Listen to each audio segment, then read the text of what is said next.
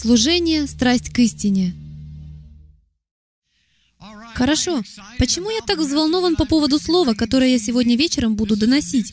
Это новое для меня учение. Я еще никогда не учил на эту тему. И я верю, что это учение в уме многих людей утвердит то, в чем именно состоит цель возвращения Мессии.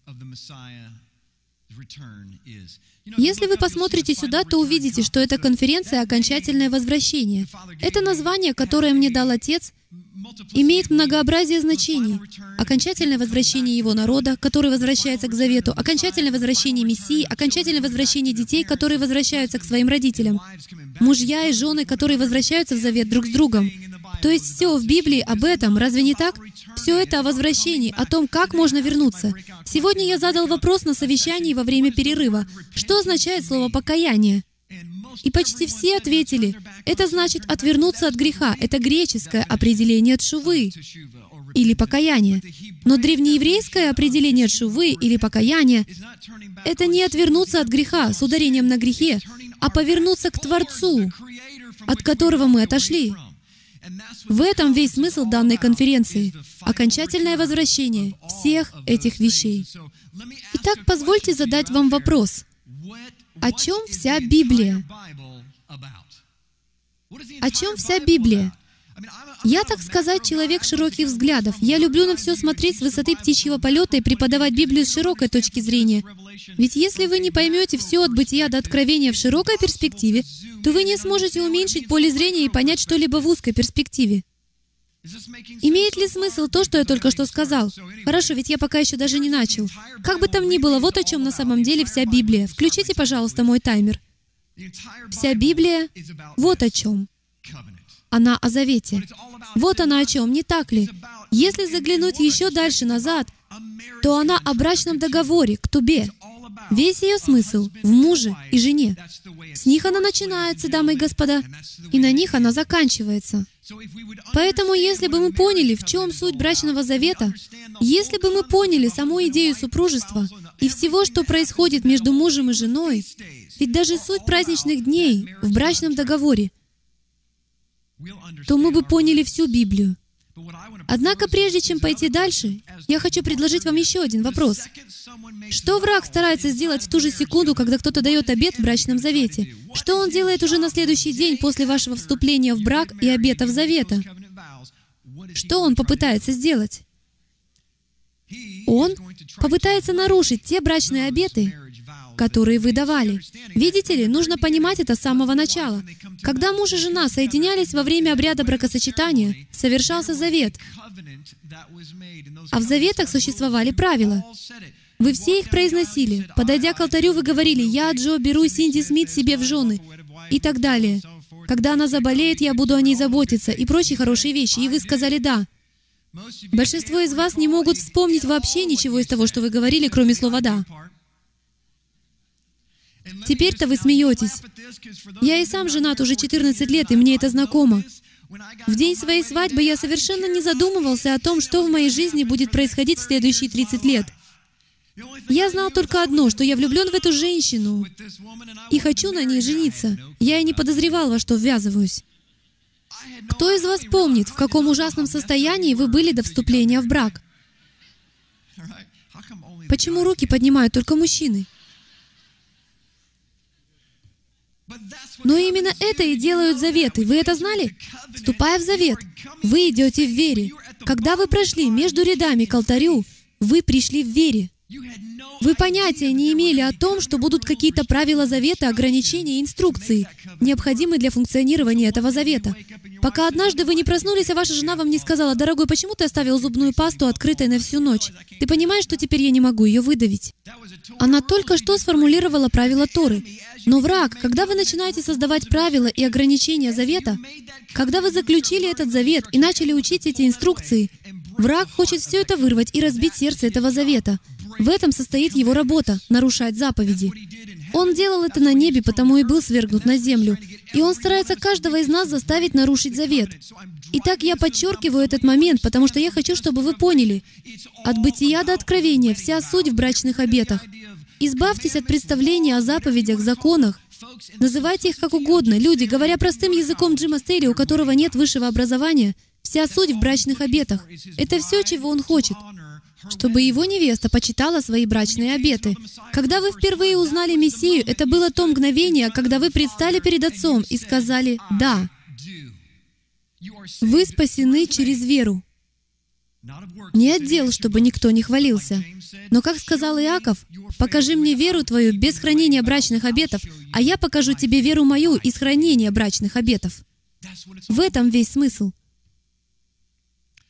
у врага есть план номер один — помешать вам исполнять брачные обеты. Это битва за невесту. Сейчас она и происходит. Это битва за невесту в истории. Во всей Библии рассказывается о Творце и о его заклятом враге, которые сражаются за невесту.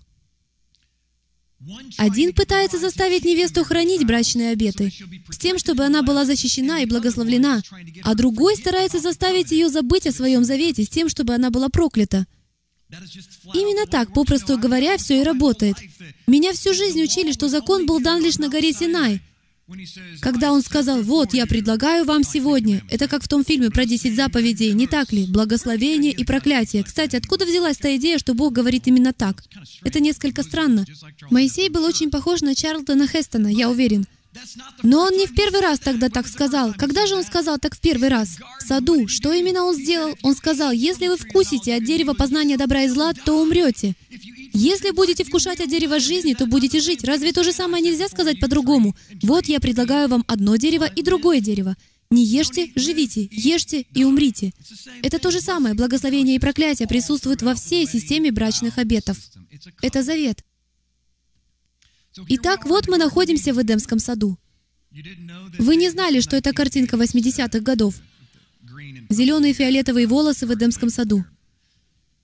И огромное яблоко. Это, наверное, хорошо, но неважно. Бог дал им личные инструкции по завету в саду. Дал им личные инструкции. Я предлагаю вам благословение и проклятие. А что сказал враг? На самом деле он не это имел в виду. Понимаете ли вы, что в арсенале врага есть лишь один фокус? Мы считаем, что он гений. На самом деле он не так уж умен, ведь он восстал против Творца, и это при том, что, наверное, он был рядом, когда тот творил Вселенную. И он восстал против Творца всего сущего. Итак, он не может быть очень умным, и в его арсенале есть лишь один фокус. Он кажется таким умным, потому что он очень ловко использует этот фокус. Вы видели когда-нибудь фокусников? Им очень хорошо удаются их фокусы. Так хорошо, что они могут показывать их прямо перед вами, и вы можете поклясться, что шарик находится вот здесь, под этим наперстком.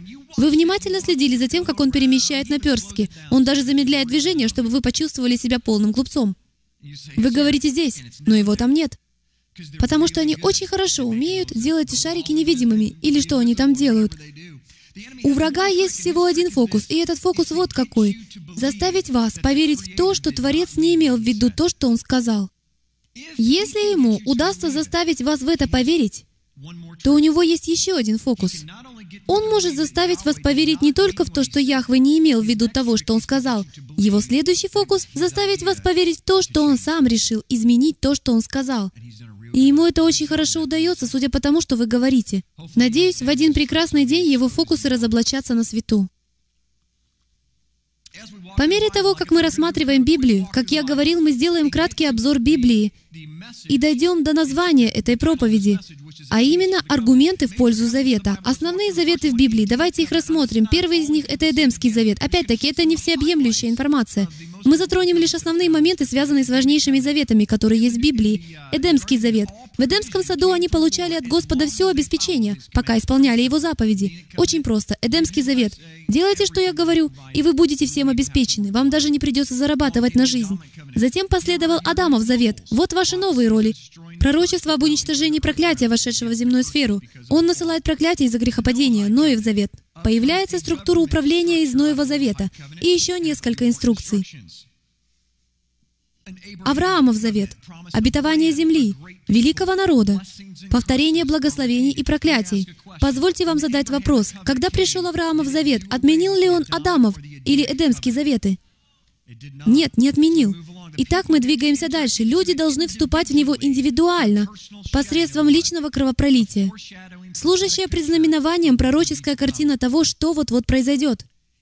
Если мужчины живут по завету, то вся семья в порядке. Вы это поняли? Когда мужчины обрезаны, когда мужчины это получили, не задумывались ли вы о том, почему он ничего не требовал от женщин? Потому что Яхве понимает, что если мужчины это получают, то все становится на свои места. Ведь Он сотворил мужчин для того, чтобы они были капитанами корабля. Это не значит, что мы какие-то более важные. Это значит, что мы более способные служители. А если служители будут служить, то обслужат всех. Знаете, однажды я обедал со своим другом, очень состоятельным человеком. В прошлом я работал на него. Мне не так часто приходилось видеться с известными людьми, а он был как раз из таких. Бывший футболист, член зала славы футбола. Мы обедали у него дома, и до того дня я еще никогда не видел настоящего дворецкого. Поэтому мне показалось очень странным, когда он подошел и выглядел в точности, как по телевизору. Черная бабочка, серебряное блюдо, на котором он принес какие-то закуски. Я никогда не видел ничего подобного. Я даже не был уверен, что хочу это съесть, знаете ли. Наверное, каждая из этих маленьких закусок стоила сотню долларов, и он подошел и подал их мне. Я сказал, нет, спасибо, не надо, я не уверен, что это такое. Это не похоже ни на арахисовое масло, ни на желе, поэтому я их пропущу. Итак, когда он появился, ко мне обратился Дух Святой. Так ясно, как я сейчас обращаюсь к вам, и сказал, Джим, я хочу, чтобы ты был таким. Это серебряное блюдо — мое слово. И я хочу, чтобы моему народу ты подавал мое слово. До тех пор, пока ты будешь ходить вокруг моих людей и служить им, обслуживая их, я буду позволять тебе их обслуживать, потому что привилегия и награда заключаются как раз в возможности обслуживать. Дело не в какой-то награде на небесах, знаете ли. Если и на небесах будет какая-то награда, то великолепно. Я верю, что так оно и есть. Но мы должны давать лишь в связи с тем фактом, что у нас есть возможность давать. Аминь. Сам факт того, что Он позволяет нам понимать эти вещи и давать, для меня довольно удивительный. Хорошо, давайте двигаться дальше. Моисеев завет. Мы дошли до Моисеева завета. Писанные инструкции для жизни. Вновь подчеркивается благословение и проклятие, как в Эдемском завете. Позвольте задать вам вопрос. Когда появился Моисеев завет? Ликвидировал ли он Авраамов завет? Ликвидировал ли он Адамов завет, Эдемский завет, Ноев заветы? Конечно, нет. Все они накладываются друг на друга. Кто из вас достаточно взрослый и знает, что такое диапозитив? Хорошо. Этим не следует гордиться, но в любом случае. Некоторые молодые люди говорят, диапозитив — это что-то вроде окна, не так ли? Диапозитивы использовались у нас во время поклонения. Я помню, вы не могли начать поклонение без парня, который заведовал диапозитивами. Этот парень сидел на стуле возле диапроектора, включал его, и все всегда злились на этого парня с диапозитивами. Почему? Потому что он так увлекался поклонением, что забывал менять слова песен. Бывало, он запаздывал на три с половиной песни. Понимаете, что я имею в виду? Без него никто не знал, какие слова у песни. Но как функционируют диапозитивы? По диапозитивам светит свет. У основания всего, что вы видите в физическом мире, находится свет. Затем свет проходит через то, что кладется на него. Свет просвечивает и создает на экране изображение. Что происходит, когда вы берете другой диапозитив и кладете сверху? Устраняет ли он предыдущий диапозитив? Нет. Допустим, на нашем первом диапозитиве изображено дерево. Что мы получим? Очень хорошо. Мы получим дерево. На нашем следующем диапозитиве другое дерево. Что мы получим? Вы такие сообразительные. Конечно, это не вы вчера ответили 12 на мой вопрос, сколько было египетских казней, но это не важно. Итак, итак, у нас два дерева. Затем я кладу диапозитив с изображением парня и девушки, на которых нет одежды. Что мы получаем? Два дерева и обнаженный парень с девушкой. Затем я помещаю фрукты на деревья, а также змея. И теперь у нас есть изображение Эдемского сада. Теперь мы ясно видим то, что я пытаюсь изобразить, используя источник света. Именно так и действуют заветы, дамы и господа. Они все больше и больше раскрывают первоначальный план Отца. Видите ли, нас не было в саду. Мы не знаем, как там все выглядело. Поэтому по мере того, как Он добавляет эти слои завета, Помните, мы отошли от него, а весь его план игры — это шува. Весь его план игры состоит в том, чтобы заставить нас вернуться, просто возвратиться. Сегодня на мое занятие пришли люди и спросили, что нам делать теперь, теперь, когда я это понял, что нам делать, как мне ходить согласно этим вещам. Позвольте вам кое-что сказать. Для 250 человек в этом зале и тысяч других, кто смотрит нас в интернете. Знаете, как хранить заповеди Божьи? Просто повернитесь и позвольте Ему вас вести. Не беспокойтесь об этом. Он так доволен тем, что вас беспокоит вопрос, следует ли вам платить деньги за подземный гараж или провести ночь на морозе. Он так этим интересуется. Он так благословен тем, что вы делаете паузу в своей жизни и спрашиваете, «Отче, одобряешь ли ты это?» Как ребенок у своего папы. Разве мы, как отцы, не ждем лишь того, чтобы наши дети старались изо всех сил делать то, что они знают? Именно этого ждет и Он. А Он величайший Отец, не так ли? Итак, Моисеев завет. Все они являются лишь диапозитивами, которые дают и указывают нам направление, чтобы предоставить нам полную картину. Все благословения всех предыдущих заветов сохраняются. Давидов завет. Его дом правил бы вечно, если бы они хранили его заповеди. Вечно. И мы знаем, что Иешуа возвращается, что означает, что кто-то хранил завет и заповеди для того, чтобы он занял этот престол. Что приводит нас, друзья, к этому удивительному и окончательному завету, Новому Завету. И нам следует выяснить, что такое Новый Завет и как он взаимосвязан с другими заветами за весь диапазон от бытия до откровения, и какое отношение он имеет ко второму пришествию Мессии. Итак, эту проповедь я назвал «Аргументы в пользу завета». Что ж, прежде чем начать, кстати, все это было лишь вступлением. Если вы из моей общины, то вам это привычно. Я хочу задать вопрос, о котором многие из вас, наверное, никогда не задумывались. Зачем вернется Мессия? Все мы так любим говорить о Его возвращении. Я жду не дождусь, когда Он грядет с облаками и так далее. Но зачем Он вернется? Зачем ему нужно возвращаться? Я хочу сказать, будь я Творцом. И если бы мой сын умер, и мне пришлось бы наблюдать за всеми его страданиями, и, наконец, он воскрес бы из мертвых, то я бы сказал, хватай их, бери власть. Как раз было бы самое время. Разве это не было бы подходящим временем? Разве все вы не согласились бы с тем, что это было бы идеальным временем для того, чтобы сразу же установить правление? Зачем уходить и позволять всему разваливаться? Зачем же он возвращается? Нам нужно выяснить, что об этом говорит Писание, потому что, как мне кажется, некоторые из вас могут очень удивиться тому, зачем он возвращается. Помните, люди, все дело не в нас. Все дело в нем. 31 глава Иеремии. Мы начнем с самой популярной главы, в которой говорится о Новом Завете. «Вот наступают дни, — говорит Яхве, — те из вас, кто этого не знает, всякий раз, когда вы встречаете в своей Библии слово «Господь», то это имя Яхве.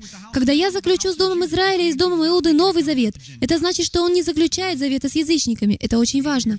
Итак, вы либо находитесь в одном из этих домов, либо вы не состоите в завете с Творцом.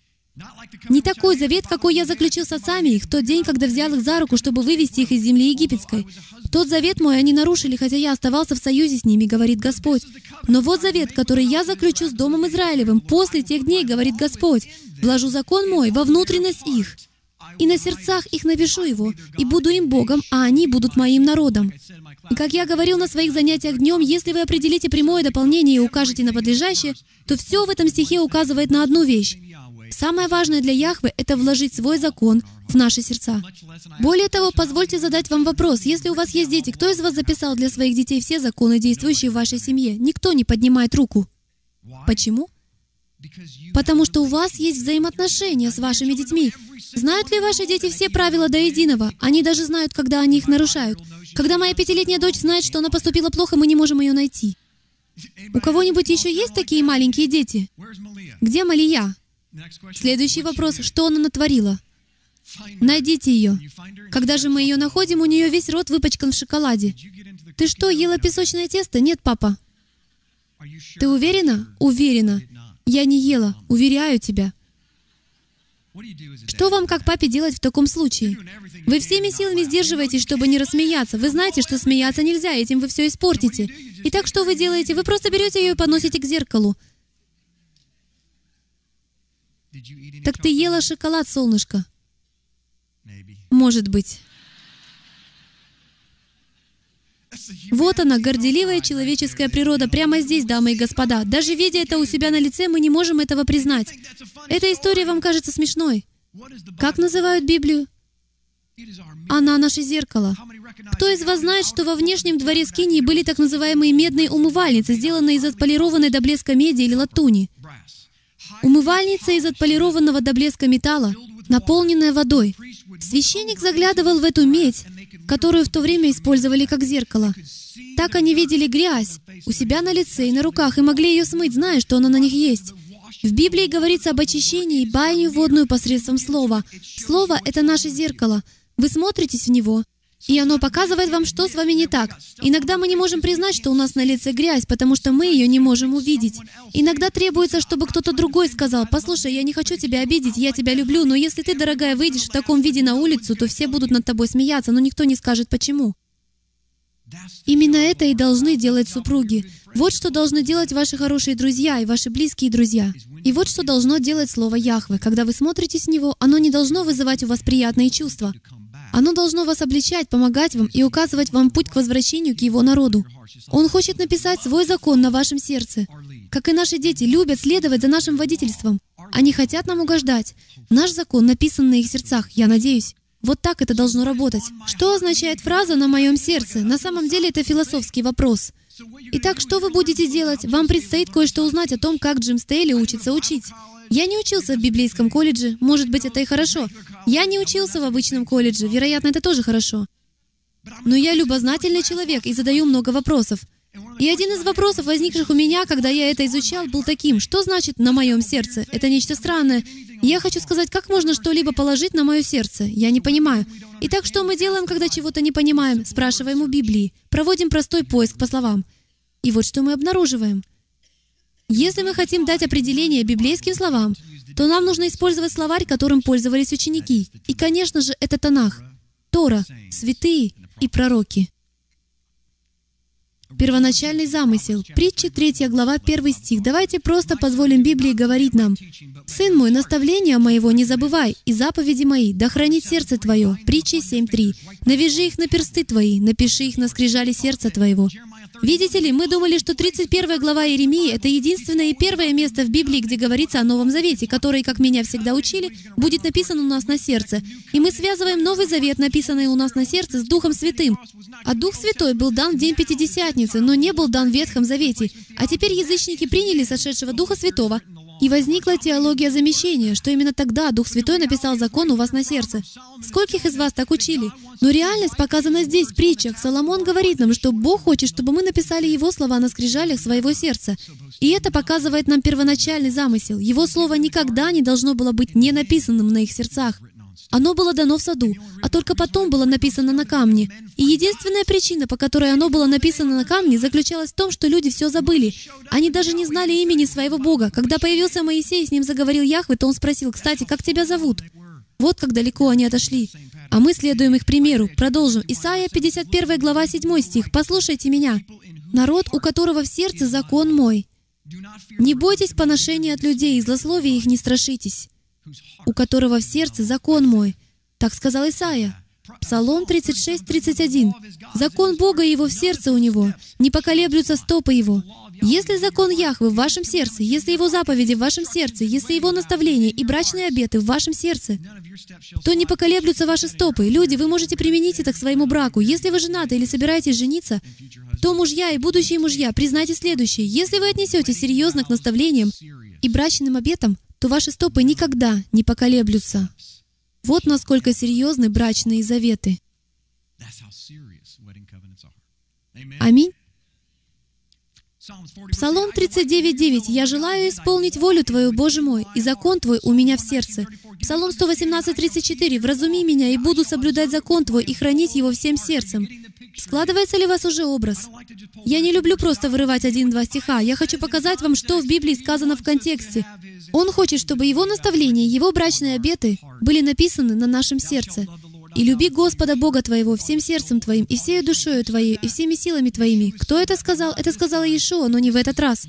Это Яхве в шестой главе Второзакония. Именно это место цитирует Иешуа.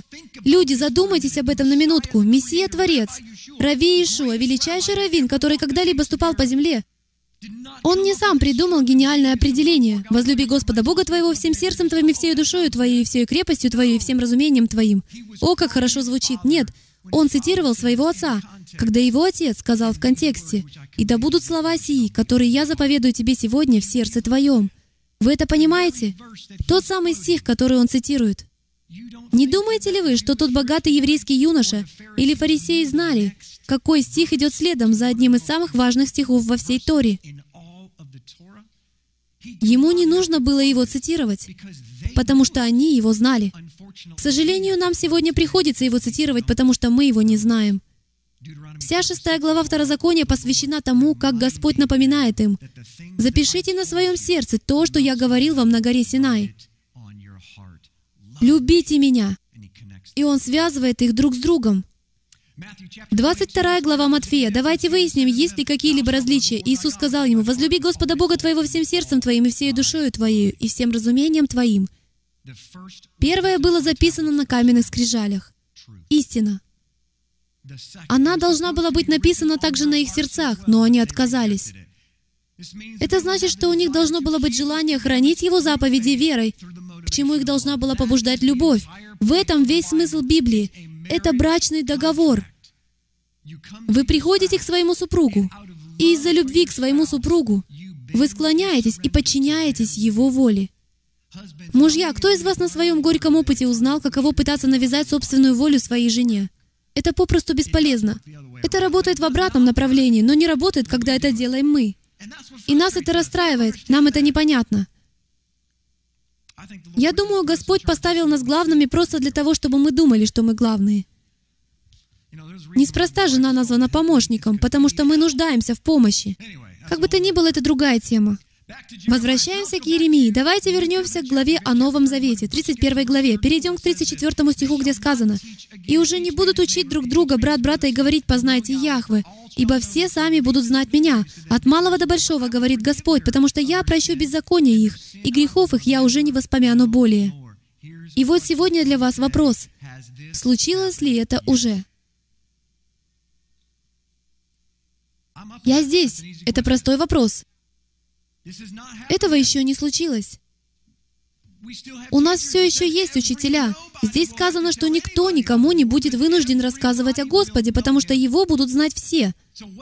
Итак, о каком периоде на временной шкале он говорит? О том, когда все его будут знать. Никому никого не придется учить, потому что это будет всем известно. Давайте же. Это вопрос без подвоха. В тысячелетнем царстве, по его возвращении, не так ли? Итак, многие не понимают этого момента относительно Нового Завета. Это потому, что иногда мы забываем, что значит иметь брачный завет. В нем всегда две стороны. В каждом завете есть две стороны, особенно в браке. И вот первая из них. В Ефесянам 1.13 сказано, «Уверовав в Него, запечатлены обетованным Святым Духом, который есть залог». Помолвка. Он, конечно же, является обручением в браке. Залог наследия нашего для искупления, удела Его, в похвалу славы Его. Мы были обручены, но брачная церемония еще не завершена. Когда-нибудь в будущем, первого Тишрея, когда Мессия вернется в праздник труп, согласно всей истории, Цари могли становиться царями в середине года, но они не могли быть коронованы раньше первого Тишрея, точно так же, как сегодня функционирует американская система. Президент вступает в должность, но не может пройти инаугурацию раньше января. Когда Мессия пройдет инаугурацию и станет царем, тогда он введет нас в свой брачный чертог. Именно тогда начнется осуществление Нового Завета. И тогда уже никому, никого не придется учить, потому что учитель будет находиться здесь, сам лично. Аминь. Итак, вот в чем смысл 31 главы Иеремии. Прочтем это место еще раз. «Но вот завет, который я заключу с Домом Израилевым. После тех дней, говорит Господь, вложу закон мой во внутренность их, и на сердцах их напишу его, и буду им Богом, а они будут моим народом». Однажды я из любопытства посмотрел, какое слово на иврите означает «закон». В симфонии Стронга это номер 08451. Представляете, у Стронга это номер 08451. Вы что, не знаете Стронга наизусть? Я чувствую себя зубрилой. Шутка. Номер Стронга 08451. Просто чтобы вы знали, это слово Тора. Я вложу мою Тору в их сердца. Вот что он сказал. Итак, на чем сконцентрирован весь Новый Завет и что является истинной причиной возвращения Мессии? Мы обнаружим все места Писания. Я рассмотрю практически все места Писания, в которых говорится о втором пришествии в Ветхом Завете, и даже некоторые из Нового Завета, и покажу вам принцип, который, по моему мнению, совершенно невероятный. Вот истинные причины. Номер один — искупить свой народ. Номер два — чтобы преподать нам свои наставления. Вот зачем Он возвращается, дамы и господа, чтобы искупить свой народ и преподать свои наставления. Почему? Потому что мы забыли Его наставления. Если вы мне не верите, давайте пройдемся по Библии. Приступим. У нас 46 минут и 56 секунд. Поехали. Если это так, тогда почему в Ветхом Завете нет пророчества о том, что Его закон является причиной возвращения Мессии. Джим, если правда заключается в том, что Он придет учить на своей Торе и искупить свой народ, тогда почему в Ветхом Завете не сказано, что причина Его возвращения состоит в том, чтобы учить нас Его закону? Что ж, если мы прочтем начало книги, то, возможно, обнаружим несколько стихов об этом. Итак, давайте сегодня так и сделаем. Его Слово вечно. Аминь. В Псалме 110, 5, 7 сказано, «Пищу дает боящимся Его, вечно помнит завет свой, силу дел своих явил Он народу своему» чтобы дать ему наследие язычников. Дела рук его — истина и суд, все заповеди его верны. Прежде чем я перейду к пророческим местам Писания, я хочу, чтобы вы увидели, что он говорит о своем завете. Кроме того, я хочу, чтобы вы поняли, что когда он говорит завет, он соединяет заветы воедино. С его точки зрения существует один завет, одна картина, но множество диапозитивов. Как насчет послания к евреям, Джим? Мы до него еще дойдем. Псалом 110, продолжаем. «Тверды на веки и веки, основаны на истине и правоте. Избавление послал Он народу своему. Заповедал на сколько времени? Навеки. Завет свой. Свято и страшно имя Его. Псалом 131. «Клялся Яхве Давиду в истине, и не отречется ее. От плода чрева твоего посажу на престоле твоем. Если сыновья твои будут сохранять завет мой и откровения мои, которым я научу их, то и их сыновья вовеки будут сидеть на престоле твоем. Ибо избрал Господь Сион, возжелал его в жилище себе. Это покой мой навеки, здесь вселюсь, ибо я возжелал его. И я хочу, чтобы вы связали два момента. Мессия, когда он вернется, изберет гору Сион. В качестве чего? Он изберет гору Сион, покой свой навеки. И он связывает это с хранением завета в том же контексте. Я хочу, чтобы вы проследили этот повторяющийся сценарий во всем Писании. Малахия 3.1. «Вот я посылаю ангела моего, и он приготовит путь предо мною, и внезапно придет в храм свой Господь, которого вы ищете, и ангел завета, которого вы желаете». «Вот он идет, — говорит Яхве Саваоф, — и кто выдержит день пришествия его, и кто устоит, когда он явится?»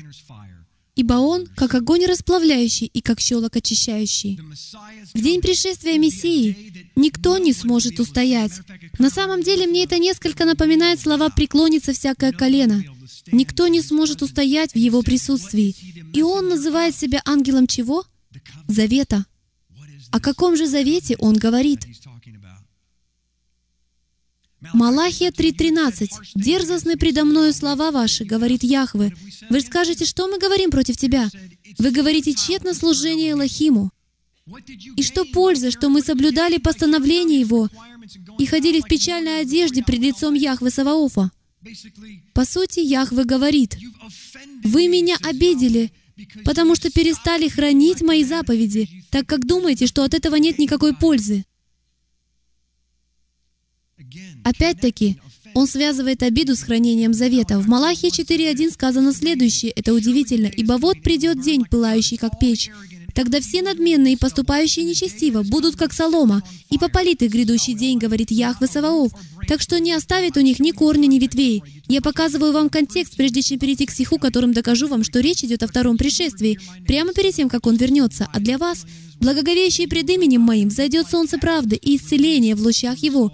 И вы выйдете и взыграете, как тельцы упитанные, и будете попирать нечестивых, ибо они будут прахом под стопами ног ваших в тот день, который я соделаю, говорит Яхве Саваоф.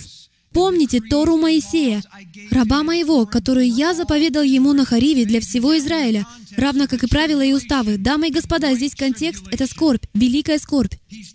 Он говорит людям в конце времен, перед возвращением Мессии, что никто не сможет устоять, преклонится всякое колено, земля расплавится. Народ мой, вам лучше хранить мои заповеди и помнить Тору, которую я дал Моисею, иначе вы пропадете. Этого никак нельзя миновать. Завет Моисея, завет Авраама, завет Исаака и Иакова, все, которые были в прошлом, связаны с возвращением нашего Мессии. Армагеддон, Исайя 24.1. Вот Господь опустошает землю и делает ее бесплодную, изменяет вид ее и рассевает живущих на ней. Земля опустошена в конец и совершенно разграблена, ибо Яхве изрек слово сие. Сетует, уныла земля, поникла, уныла вселенная, поникли возвышавшиеся над народом земли. И земля осквернена под живущими на ней, ибо они приступили законы. И здесь слово на иврите «тора». Они приступили Тору, изменили устав, нарушили или сделали недействительным вечный завет. Не кажется ли это вам пугающе знакомым? Позвольте мне это еще раз прочитать с тем, чтобы вы поняли всю серьезность того, что мы только что прочли. Те из вас, кто смотрит нас в интернете, возможно, сейчас вы в первый раз смотрите нас на видео, и вы впервые связали Тору со вторым пришествием Мессии. Так оно и есть. Он говорит, позвольте мне прочитать это еще раз. В пятом стихе сказано, «И земля осквернена под живущими на ней». Почему земля осквернена?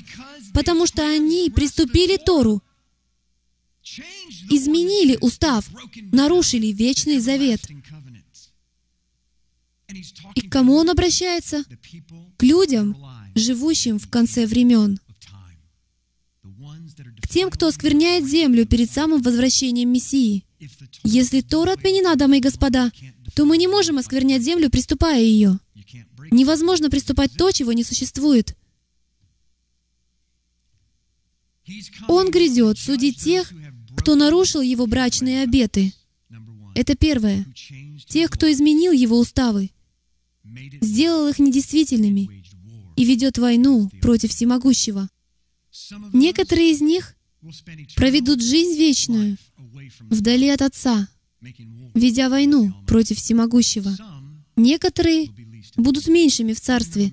Кто из вас помнит пятую главу Матфея? 17 по 21 стих Иешуа сказал, «Я пришел не нарушить закон, но исполнить».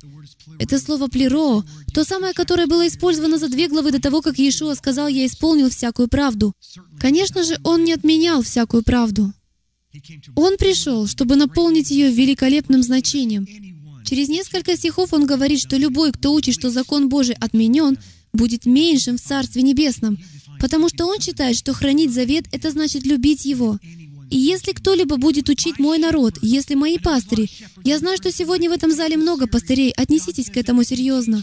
Бог говорит, если вы будете учить мой народ тому, чтобы не слушаться меня, и учить их, что это нормально, то вы буквально будете учить их не любить меня, и вы не будете об этом знать. Он не говорит, что это вопрос спасения. Он говорит, что вы будете наименьшим в царстве. Вы можете сказать, «О, меня устроит, если я буду жить у реки в автофургоне».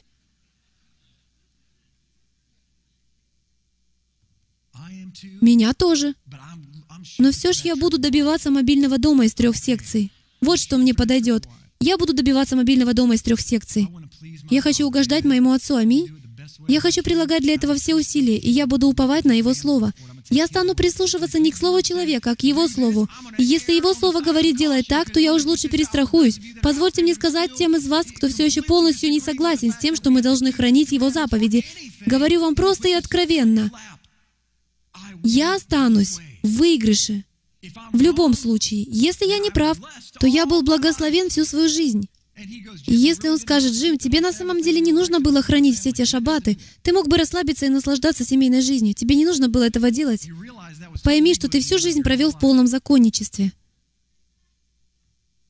Если я окажусь неправ, то у этого не будет никаких последствий. Аминь. Но если слово Яхве именно такое, каким я его читаю, то это будет иметь огромные последствия для вечности. И это никак нельзя будет исправить. Нам лучше удостовериться. Нам лучше удостовериться. В Исайя 56.1 сказано, «Так говорит Яхве, сохраняйте суд и делайте правду, Ибо близко спасение мое и откровение правды моей. Блажен муж, который делает это, и Сын Человеческий, который крепко держится этого, который хранит субботу от осквернения и оберегает руку свою, чтобы не сделать никакого зла.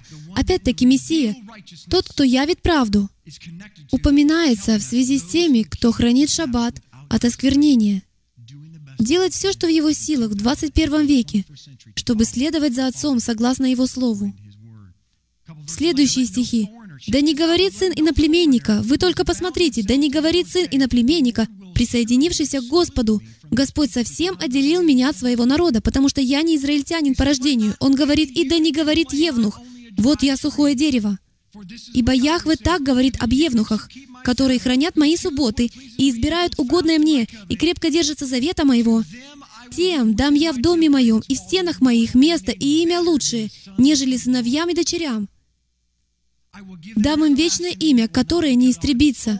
И сыновей иноплеменников, присоединившихся к Господу, чтобы служить Ему и любить имя Яхвы, быть рабами Его, всех хранящих субботу от осквернения ее и твердо держащихся завета моего, для всех.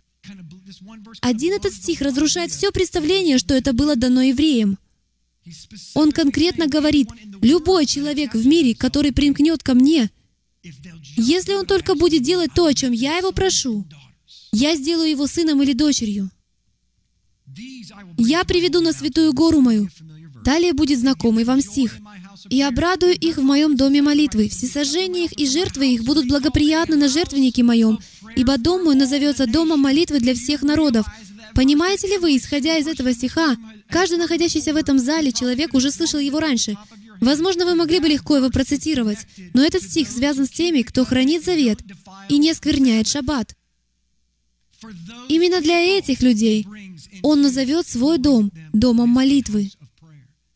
Всегда следует смотреть на контекст и связность. Одна из наших проблем состоит в том, что мы выросли в религиозных кругах, и потому очень хорошо умеем вырывать слова из контекста. Аминь. Поэтому я и прохожу через 982,6 миллиона стихов, так, чтобы вы не смогли обвинить меня в вырывании чего-либо из контекста. Исайя 59, 19. «И убоятся имени Яхве на западе, и слава Его на восходе солнца. Если враг придет, как река, дуновение Господа прогонит его, и придет Искупитель Сиона, и сынов Иакова, обратившихся от нечестия, говорит Господь. И так возникает вопрос, что такое нечестие или грех? Ведь я не хочу так поступать. Опять-таки, у меня пятеро маленьких детей, и я рассуждаю с их точки зрения. Я прочитала этот стих своей дочери, и она сказала, я точно не хочу делать этот грех. Какой грех? Узнать, что значит грех, мы можем очень легко первом послании Иоанна 3.4 сказано, «Всякий, кто продолжает грешить, нарушает Тору». По сути, грех — это нарушение Торы.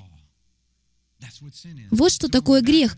Поэтому, когда теперь мы вернемся к этому месту Писания, оно станет немного более ясным, когда он говорит, «Как река придет Искупитель Сиона и сынов Иакова, обратившихся от преступления его закона». Опять же, вы нарушили брачные обеты. Почему вообще Израиль был разведен? Потому что он нарушил брачные обеты, данные по завету. Сам факт того, что он использовал слово «развод», должен стать большим предупреждающим знаком о том, что они нарушили брачные обеты. Я это не придумываю. Закон — это не что иное, как брачные заветы.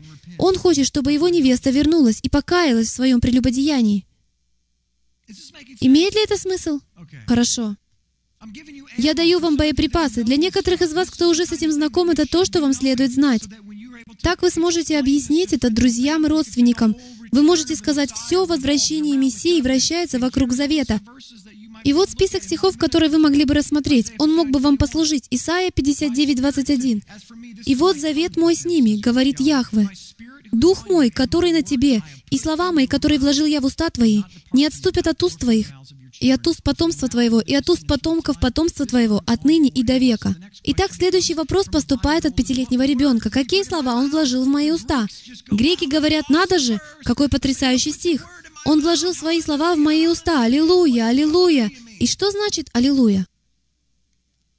Ну же. Вы знаете? Не смейтесь. Я и сам в течение 30 лет не знал, что значит «Аллилуйя». И вы не знали. Потому что мы не думаем, как еврим. Мы думаем, нам нравится, как это звучит в наших устах. «Аллилуйя». Асана — хорошее слово. Что значит асана? Спаси нас. Кто из вас этого не знал? Не стесняйтесь, пора это узнать. Асана значит «Отче, спаси нас». Я этого не знал. И теперь не боюсь в этом признаться, потому что я всегда учусь. Иисус Навин 1.8. Послушайте, «Да не отходит сия книга закона от уст твоих, но поучайся в ней день и ночь, дабы в точности исполнять все, что в ней написано. Тогда ты будешь успешен в путях твоих. Если вы хотите быть успешными в путях своих, то всем сердцем обратитесь к заповедям». Потому что всякий раз, когда вы обращаете свое сердце к брачным обетам, вы обращаете свое сердце к Мессии. Если вы сконцентрируете внимание на брачных обетах, дамы и господа, и унесете эту мысль с собой домой, то это от Господа, потому что это является одной из самых серьезных ошибок, которые я вижу, когда люди начинают понимать суть брачных обетов, Торы и наставлений Божьих, они все внимание обращают на инструкции. Хочет ли ваша жена, чтобы вы все внимание сконцентрировали на инструкциях? Или она хочет, чтобы вы смотрели ей в глаза и читали ее мысли? Хочется ли ей писать для вас инструкции? Или она хочет, чтобы вы думали об этом, прежде чем она вас попросит это сделать? Что для нее имеет большее значение? Хорошо, да, вы все сделали по списку, но это будет иметь еще больше значения, если вы все сделаете по тому списку, о котором она только думает. И вы все равно это делаете, потому что знаете и любите ее. Отец хочет, чтобы вы следовали за ним ради взаимоотношений, а не ради галочек в списке ваших обязанностей. Тора не для того, чтобы вы просто отмечали в ней что-то галочками. Люди — это законничество, это религия. Я не хочу в этом участвовать. Именно так поступали фарисеи.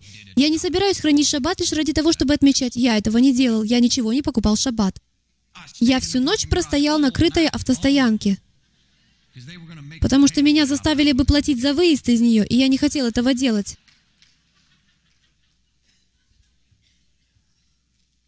Возможно, как раз сейчас кто-то там застрял по дороге сюда. Вызовите скорую помощь. Иезекииль 36, 24. «И возьму вас из народов, и соберу вас из всех стран, и приведу вас в землю вашу, и окроплю вас чистою водою, и вы очиститесь от всех скверн ваших, и от всех идолов ваших очищу вас. Послушайте это. И дам вам сердце новое, и дух новый дам вам, и возьму из плоти ваше сердце каменное, и дам вам сердце плотяное». Иезекииль продолжение. «Вложу внутрь вас дух мой, и сделаю то, что вы будете ходить в заповедях моих, и уставы мои будете соблюдать и выполнять». Погодите минутку. Это похоже на 31 главу Иеремии. «Я напишу Слово Мое на ваших сердцах», а здесь Иезекииль говорит мне то же самое что Он напишет свое слово на моем сердце. Он говорит, вы будете соблюдать мои законы. Кто-нибудь связывает здесь эти два места? Все это говорится о завете. И будете жить на земле, которую я дал отцам вашим, и будете моим народом, и я буду вашим Богом». Позвольте мне еще раз к этому вернуться в контексте. Он говорит, «Весь мой народ, который я рассеял по всем четырем углам земли, я приведу Ефрема назад, воскрешу его из мертвых, я соберу его со всех четырех углов земли, я возвращу Иуду к моему Мессии, и когда все они соберутся вместе, и моя невеста будет готова, я вернусь, я подниму их от земли, я подхвачу их в воздухе и брошу их в самый большой реактивный лайнер, который когда-либо существовал в истории человечества, и я посажу его в Израиле. Мой народ будет на моей земле, и он будет соблюдать мой закон. Друзья мои, его сердце жаждет того, чтобы мы любили его. Это все, что он пытается сказать. Если бы мы прочли это на иврите, то мы бы никогда не прочли слово «устав» или «закон». Мы бы прочли так, «Вы будете ходить в заповедях моих, и наставления мои будете соблюдать и выполнять» потому что это приносит жизнь. Кто из вас знает, что если вы не будете выполнять наставления вашей жены, то это не принесет жизни? Мужчины, это была ваша возможность сказать «Аминь», но, вероятно, вы поступили еще умнее, потому что не сказали. Продолжаем. В 37.21 Яхве говорит, «То скажи им, так говорит Господь Бог, вот я возьму сынов Израилевых из среды народов, между которыми они находятся, и соберу их отовсюду, и приведу их в землю их, на этой земле, на горах Израиля, я сделаю их одним народом, и один царь будет царем у всех их, и не будут более двумя народами, и уже не будут вперед разделяться на два царства. Люди, в этом проявляется сердце Яхвы. Он показывает и являет вам свою цель, свою миссию и предназначение для вашей жизни. Что он делает за кулисами? Стив поднялся и сказал, вы, друзья, понятия не имеете о том, что происходит за кулисами. Мы должны молиться. То, что происходит в духовной сфере, позвольте мне сказать это так, как об этом говорится в Брит Хадаша. Наша брань не против крови и плоти, но против духовной тьмы века сего, против начальств, властей тьмы века сего, которых вы не можете увидеть. Кто из вас понимает, что Даниил получил видение только когда? Когда Даниил увидел видение? Когда он начал молиться. Осознаете ли вы, что ангел был послан в ту же секунду, как он начал молиться? Но этот ангел задержался на 21 день. Задумайтесь об этом хотя бы на минуту в следующий раз, когда вы посчитаете бесполезным то время, когда вы можете остановиться и помолиться в лифте или где бы то ни было еще. Вы не можете видеть происходящее в духовной сфере. Вот что происходит в духовной сфере. Он говорит, «Я делаю то, что ты не можешь видеть на земле». Но однажды утром ты проснешься и увидишь ответы на все свои молитвы в одно мгновение. И позвольте мне сказать так, во мгновение ока. Вы увидите, что Дух все это время говорил церквям. Давайте увидим и услышим это сейчас, с тем, чтобы мы смогли возрадоваться уже сейчас и смогли участвовать в этой феноменальной волне, идущей сегодня по всему миру. Аминь.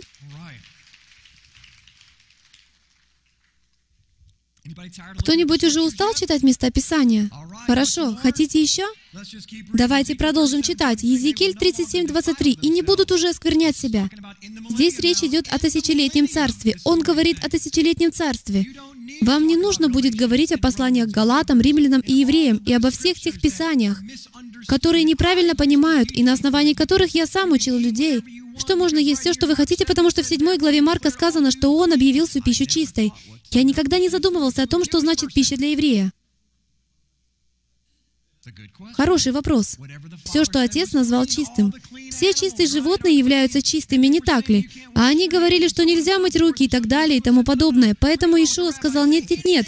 Забудьте о том, что говорят раввины. Вы можете есть все, что мой Отец разрешает есть, а руки можете не мыть, если не хотите. Однако, следуя предостережению на латинском языке, который вы не можете читать, вы, вероятно, должны мыть руки в любом случае. Но это относится к тысячелетнему царству. Вам даже не нужно обращаться к Новому Завету, чтобы обнаружить, что от нас требуется. Торе нам сказано у Иезекииля в 37 главе. Пророк говорит, когда вернется Мессия, прямо перед его возвращением, они не будут уже осквернять себя идолами своими, и мерзостями своими, и всякими пороками своими, и освобожу их из всех мест житель своих, где они грешили, и очищу их, и будут моим народом, и я буду их Богом. Другими словами, они перестанут разбивать мое сердце они перестанут разбивать мое сердце. Всякий раз, дамы и господа, я не могу не говорить об этом, потому что я люблю брак. Я люблю завет с моей женой. Всякий раз, когда вы проявляете неуважение к своей жене, вы разбиваете ее сердце. Возможно, она вам не будет об этом говорить. Это может проявиться самым неприглядным образом, или может вообще не проявиться заметным для вас образом, но это разбивает ее сердце точно так же. К сожалению, мы не можем видеть сердце Яхвы.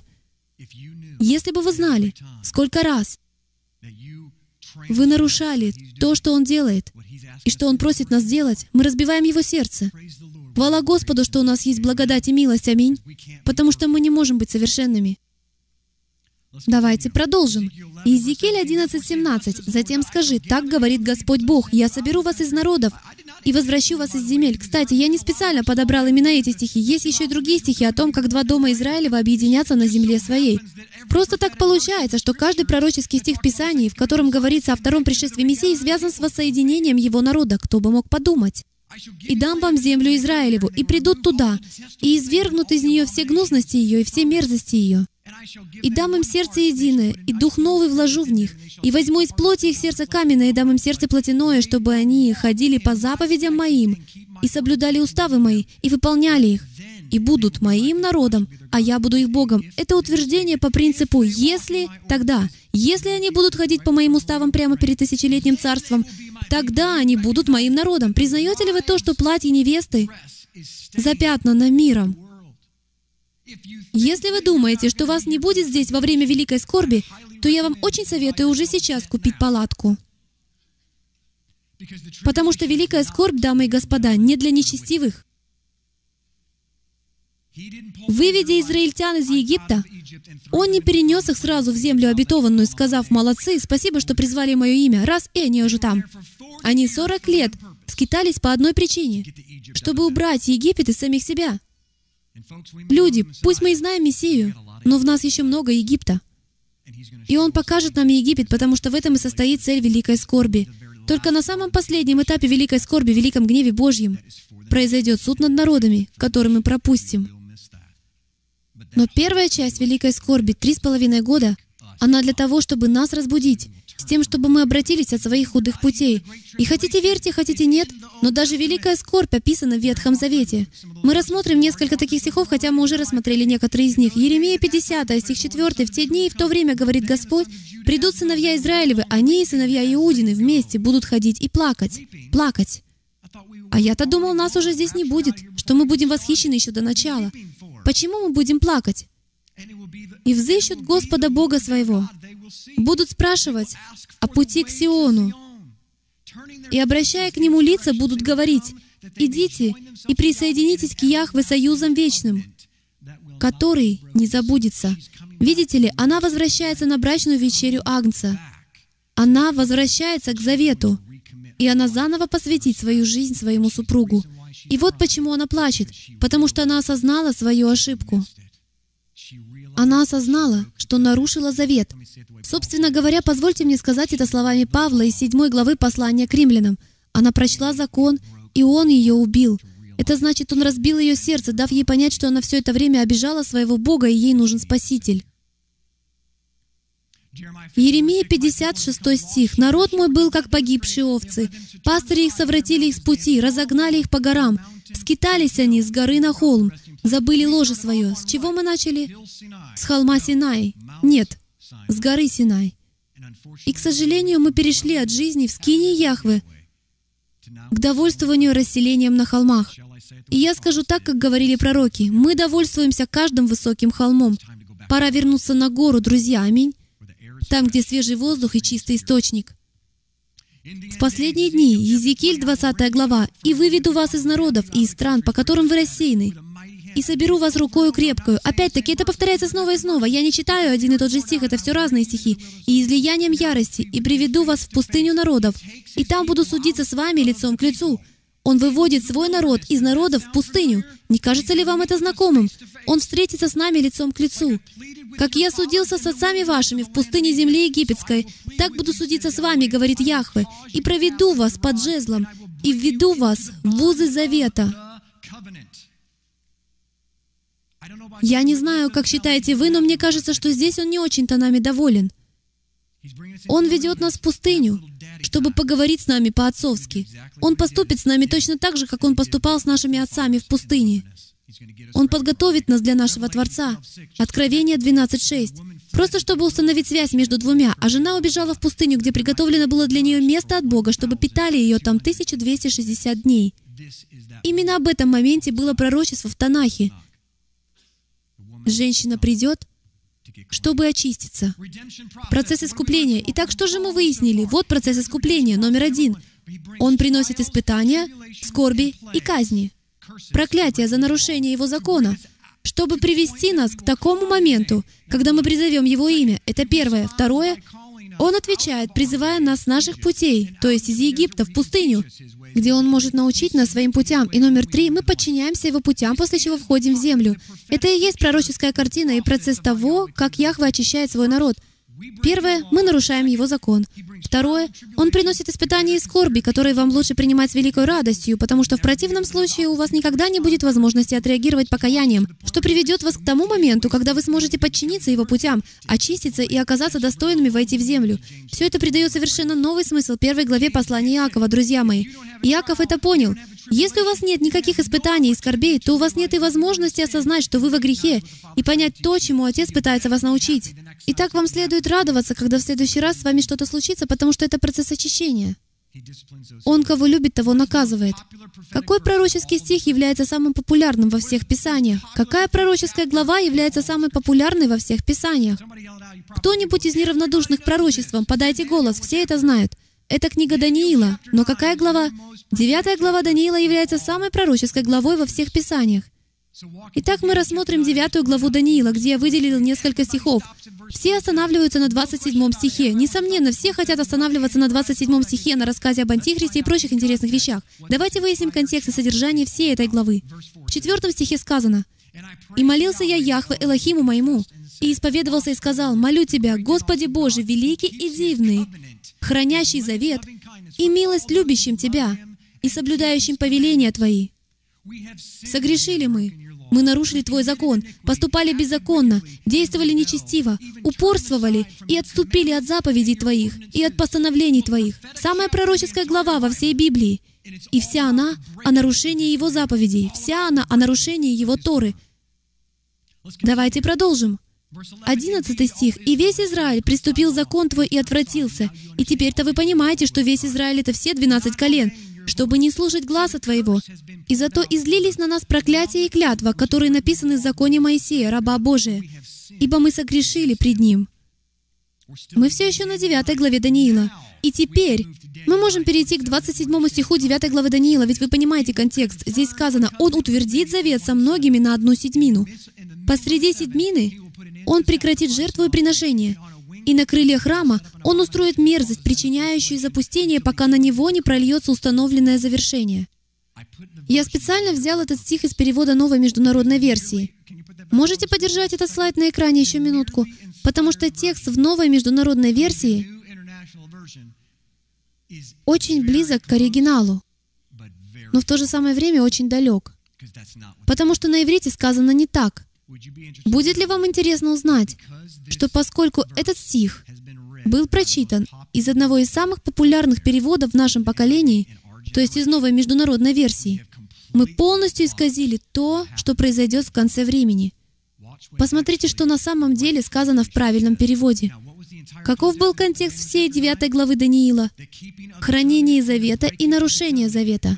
Говоря слово «завет», что он имел в виду? Тору. В этом нет сомнения. Он говорит об этом совершенно ясно. Проблема в том, что мы не хотим начинать читать с первого стиха 9 главы и читать контекст, чтобы обнаружить значение слова «завет». Потому что мы читали это в новой международной версии, и нам все говорили, что здесь говорится о семилетнем мирном договоре. Может ли кто-нибудь показать мне здесь слова «семилетний мирный договор»? Я не вижу здесь никакого семилетнего мирного договора, потому что вот как это сказано на иврите. 9 глава Даниила, 27 стих. Мы прочтем его еще раз в переводе короля Якова.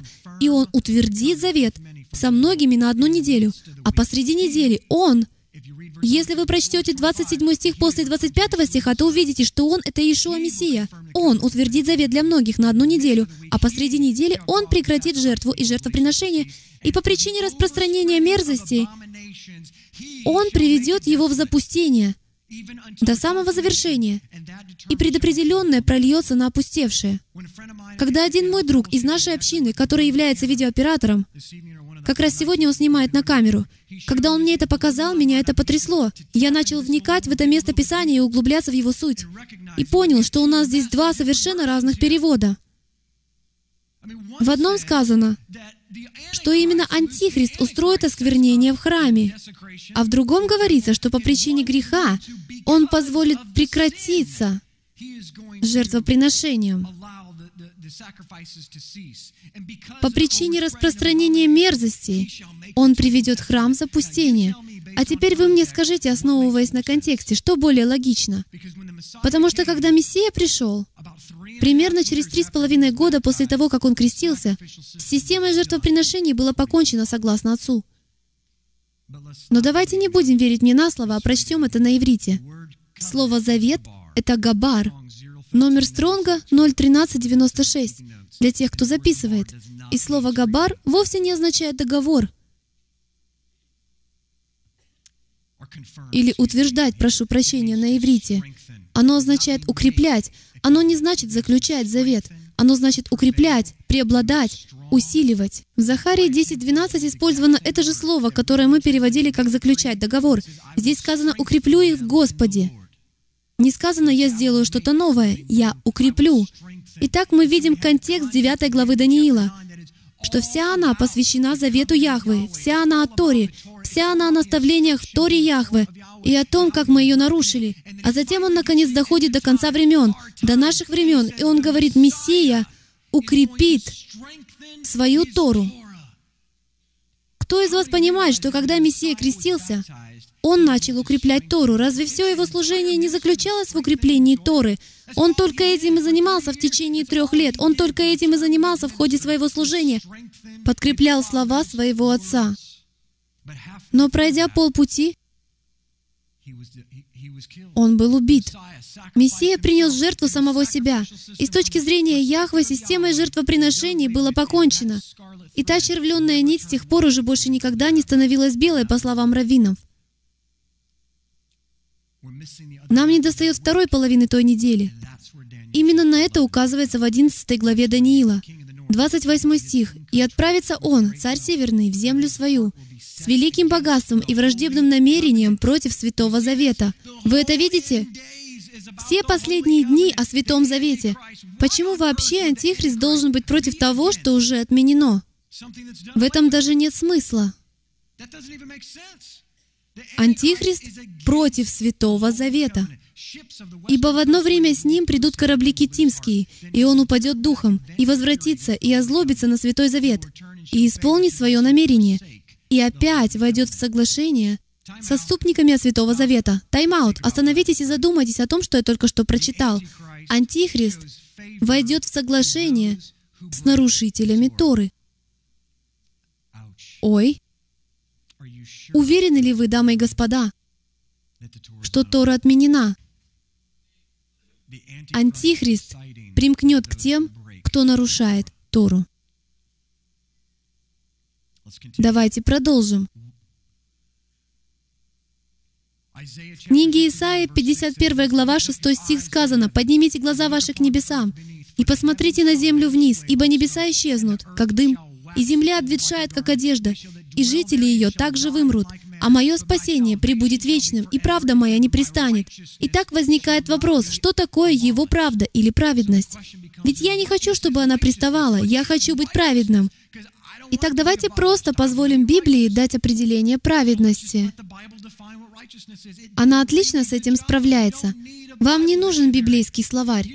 Вам нужна Библия. Исайя 51.7. «Послушайте меня, знающие правду, народ, у которого в сердце закон мой». Кстати, это опять номер 08451, Тора. «У которого в сердце моя Тора». Вот кто такие праведники. Не бойтесь поношения от людей, и злословия их не страшитесь. После смерти Иешуа праведным был назван Корнилий. Вы это знали? И в то время он еще не верил в Иешуа. Как такое может быть? Даже на основании христианского богословия. Как такое может быть, что он был праведным? Праведность можно обрести только во Христе, потому что в Библии праведность определяется как любовь к Творцу. И вскоре Корнилий познает силу, для принятия которой нужно иметь Мессию, с тем, чтобы иметь полную праведность, которая является спасительной. Праведность, дамы и господа, определяется как хранение закона Божьего. И я знаю, что некоторые из вас мне не поверят, поэтому, чтобы поддержать свою репутацию, я покажу вам еще несколько мест Писания. Второзаконие, 4 глава, 8 стих. «И есть ли какой великий народ, у которого были бы такие справедливые постановления и законы, как весь закон сей, который я предлагаю вам сегодня?» Второзаконие 6, 25. И всем будет наша праведность, если мы будем стараться исполнять все сии заповеди пред лицом Яхвы, Бога нашего, как Он заповедал нам. Псалом 118, 62. «В полночь вставал славословить Тебя за праведные суды Твои. Язык мой возгласит Слово Твое, ибо все заповеди Твои праведны». Псалом 118, 172. Исайя 48, 18. «О, если бы ты внимал заповедям моим, тогда мир твой был бы как река, и правда твоя, как волны морские». И в Новом Завете слово «праведность» — это «дикайос». Я не специалист по древнегреческому языку, поэтому даже не знаю, правильно ли я произнес это слово, но примерно так. Поэтому мы указываем номера для таких людей, как я. Слово номер 1342 — это на древнегреческом «праведность». Вы не поверите, какое определение слова «праведность» в Новом Завете. Можете сами проверить. В симфонии Стронга сказано следующее. Я просто скопировал это и вставил. «Соблюдение Божьих законов» добродетельный, честный, хранящий Божьи повеления. Я это скопировал и вставил, дамы и господа, я не сам это придумал. Каким-то образом наш греческий ум усвоил Новый Завет так, что мы стали воспринимать слово «праведность» как Иисус, наша праведность. Аллилуйя! Он хранил закон, так что теперь мне не нужно этого делать. Это все равно, что сказать, «Моя жена один раз вынесла мусор, так что мне больше не нужно этого делать». Это не сработало бы слишком хорошо. Праведность — это соблюдение Божьих законов, согласно всем исследователям Библии. Каким-то образом философствование вытеснили основные определения нашей Библии. Понимаете ли вы, что определение праведности, если это правда, радикально меняет то, как вы читаете Новый Завет? Теперь вернитесь и перечитайте все стихи Нового Завета, содержащие слова «праведный» или «праведность», и вы не поверите, насколько это все изменит. Я почти закончил. Матфея, 5 глава, 6 стих. «Блаженны алчащие и жаждущие правды, ибо они насытятся». Разве я вам не говорил, что смысл поменяется?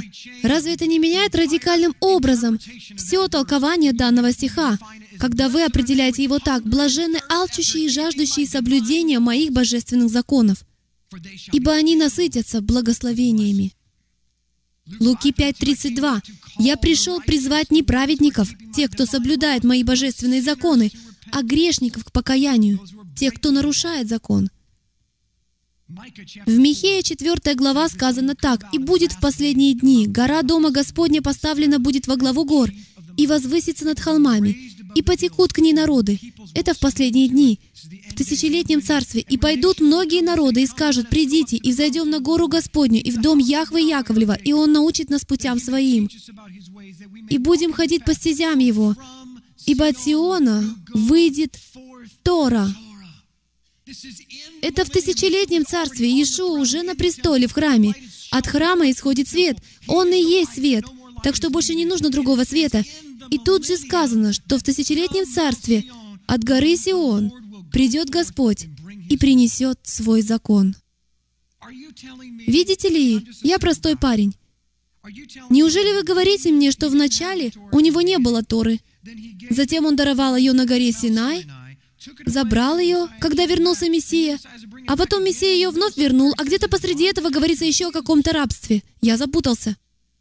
Я думал, что Яхве не меняется. Уверяю вас, когда он изложил свои брачные обеты, он имел это в виду навсегда. А когда он вернется, то заберет свою невесту, незапятнанную и чистую. Посмотрите значение слов «чистый» и «незапятнанный». Вас это тоже поразит. Это все связано. В Захарии 14.16 сказано, «Затем все остальные из всех народов...» Кстати, к фразе «все остальные» стоит отнести серьезно. Остальных будет не так уж много. приходивших против Иерусалима, будут приходить из года в год для поклонения царю Господу Саваофу, Яхве Саваофу, и для празднования праздника Кущи. И будет, если какое из племен земных не пойдет в Иерусалим для празднования праздника Кущи, то не будет дождя у них в тысячелетнем царстве. Когда в следующий раз вам скажут праздновать праздник Кущи не обязательно, скажите, ну, может быть, и нет, но я хочу потренироваться, потому что однажды мне придется его праздновать.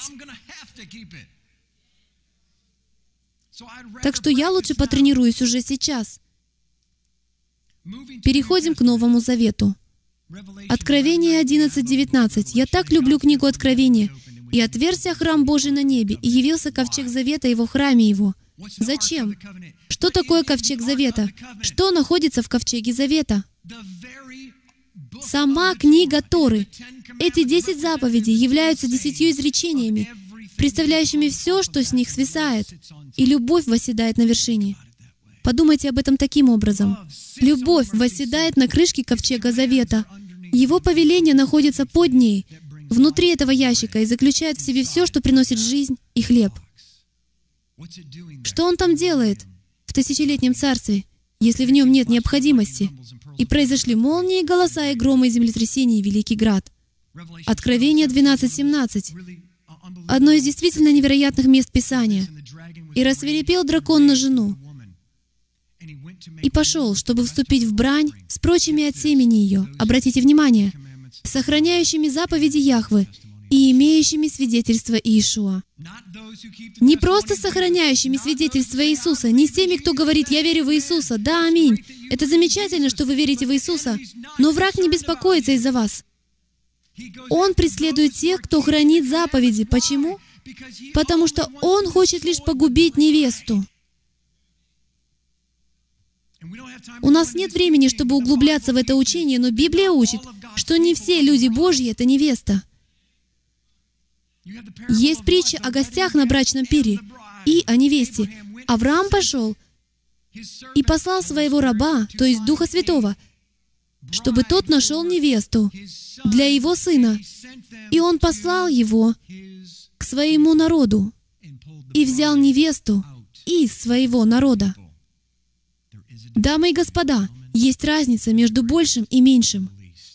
Я не знаю, как насчет вас, но я хочу жить настолько близко, чтобы, по крайней мере, видеть салют ночью. Уверяю вас, я почти закончил. Откровение 14.12. Здесь терпение святых, соблюдающих заповеди Яхвы и веру в Иешуа. Если я пока что не предоставил вам достаточное количество мест Писания, то предоставлю еще. Опечаленный богатый юноша. Матфея 19:16. И вот некто, подойдя, сказал ему, «Учитель благий, что сделать мне доброго, чтобы иметь жизнь вечную?» Вы это знаете. И вот какой замечательный ответ дал Мессия. Иешуа сказал, «Что ты называешь меня благим? Никто не благ, как только один Бог. Если же хочешь войти в жизнь вечную, соблюди заповеди». А что тот сказал на это? Я так поступал. Я все это сделал. Я сохранил заповеди. Что мне делать дальше? И он ответил, пойди, продай все, что у тебя есть. Тем самым он хотел ему показать, все это ты не хранишь верой. И Иешуа не хотел, чтобы тот юноша пошел и все продал, я могу вас уверить. Он испытал его сердце и доказал, что он не был готов продать все свое имущество, а значит, он держался за все это и отмечал галочками, что у него есть. Кто из вас соблюдает заповеди буквально и потому очень гордится собой? Вам должно быть стыдно. Вам не следует гордиться никакими своими поступками, но гордиться тем, что Он сделал, тогда как вы даже не знаете, что все еще оскорбляете Его. Благодать, которой Он нас одарил, это что-то из ряда вон выходящее. В какой-то момент нам нужно начать изучать то, как благодать и милость Божья, а также дары Духа Святого согласуются с Торой. Находясь так долго в перевесе даров Духа Святого, мы приходим сюда и говорим, «О, вау, мы нашли истину, и мы оставили Духа Святого за дверью». «О нет, ты христианин, мы хотим познать истину». В какой-то момент мы должны попросить Духа Святого, «Учи нас истине» и тому, как ее применять в нашей жизни, с тем, чтобы эти двое соединились. Еще один отличный повод сказать «Аминь». «Если любите Меня», в Иоанна 14:15 сказано, «Если любите Меня, соблюдите Мои заповеди». В то время не существовало Нового Завета. Он мог говорить лишь о существовавших тогда Писаниях и заповедях, а именно о Торе. Матфея 5.17, мы уже говорили об этом стихе, и Иешуа говорит, послушайте, «Не нарушить пришел я, но исполнить» или наполнить до самых краев. Мы пропускаем несколько мест, потому что у нас мало времени. Римлянам 3.31 Павел хранил Тору. Я постоянно слышу, Павел не хранил заповеди. Неужели? В 31 стихе 3 главы он говорит, «Итак, мы уничтожаем Тору верою в Иешуа?» Никак. Это греческое слово — самое мощное слово, которое мы можем использовать, чтобы сказать «ни в коем случае». Но закон утверждаем. А несколькими стихами ранее он говорит, «Но мы знаем, что закон, если что говорит, говорит к состоящим под законом, так что заграждаются всякие уста, и весь мир становится виновен пред Богом. Весь мир не может быть виновным, если весь мир не будет подчинен закону Божьему». Именно поэтому мы рассказываем людям об Ишуа, друзья мои. Именно поэтому мы посылаем миссионеров по всему миру, потому что весь мир лишен славы Божьей. Все согрешили лишены славы Божьей. Каждый человек нарушил закон, а закон существует с одной целью — показать вам, как вы нарушили закон Божий. А затем Он показывает вам Евангелие, благую весть, чтобы вернуть вас в сад. Вот для чего закон. 1 Иоанна 2.1. Невероятно, сколько мест Писания. «Дети мои, сие пишу вам, чтобы вы не согрешали». То есть не нарушали закон. А если бы кто согрешил, нарушил закон Божий, то мы имеем ходатая пред Отцом. Иешуа Мессию. Аминь на это, потому что мне не нужно ни о чем здесь догадываться. А как насчет послания к евреям? Люди, что изменилось? Это растет дальше. Но сей первосвященник получил служение тем превосходнейшее, чем лучшего он ходатай завета, который утвержден на лучших обетованиях. Ибо если бы Первый Завет был без недостатка, то не было бы нужды искать место другому. Но пророк, укоряя их, он не укорял свой завет. Его завет — это его Мессия. Мессия ничего не сделал плохого. Проблема в нас. Именно поэтому он избавился от обычного первосвященника и послал своего Мессию, чтобы тот стал первосвященником. А поскольку он послал первосвященника, то он изменил закон, потому что произошла перемена в законе. Весь завет отменен. Это не значит, что отменен каждый закон. Это лишь значит, что он стал совершенно новым. Но единственное, что его изменяет, это его ходатай. Если вы владеете предприятием, и у вас есть договор, как было у меня когда-то, у меня были наемные работники. Если после того, как они подписали свой договор, в котором указан процент их комиссионных, я меняю их комиссионные, тогда, согласно закону, я должен полностью расторгнуть их договор, и они должны заключить совершенно новый договор, пусть даже я изменил всего лишь тариф ставок комиссионного вознаграждения. Это и есть Новый Завет. Это Новый Завет с новым ходатаем. Иаков говорит, «Но кто вникнет в закон совершенный, закон свободы, и прибудет в нем, тот, будучи не слушателем забывчивым, но исполнителем дела, блажен будет в своем действии». Во втором Тимофею сказано, «Все Писание полезно», то есть все, что мы видим, невероятно. Примерно 900 миллионов мест Писания. Вот какое потрясающее Слово Божье. Если вы будете просто читать его в контексте, то оно будет говорить то, что оно и говорит. Согласитесь, я мало комментирую. Библия говорит сама за себя. Сегодня я пропускаю много мест Писания, потому что хочу, чтобы вы проснулись. Римлянам 8 глава 7 стих — это удивительное место Писания, которое, как мне кажется, я еще никогда в жизни не читал, потому что плотские помышления — суть вражда против Бога, ибо закону Божию не покоряются. Читал ли кто-нибудь когда-нибудь этот стих? Задумайтесь об этом. Вы верующие, которые сомневаетесь, относится ли закон Божий к сегодняшнему дню, потому что вас всегда учили. Может быть, вы и сами пастор, пастырь, служитель, и вы всю жизнь учите людей, что закон Божий отменен. Не смущайтесь а просто остановитесь, покайтесь, признайте, что вы всего лишь человек, Обратитесь к своей пастве, как поступали некоторые люди в нашей местности, и скажите, «Люди, вот что говорит Библия, мы должны подчиниться закону и быть духовными, потому что сказано, что в противном случае мы плотские». И закончу я вот на чем. Яхве посылает своего Сына Мессию.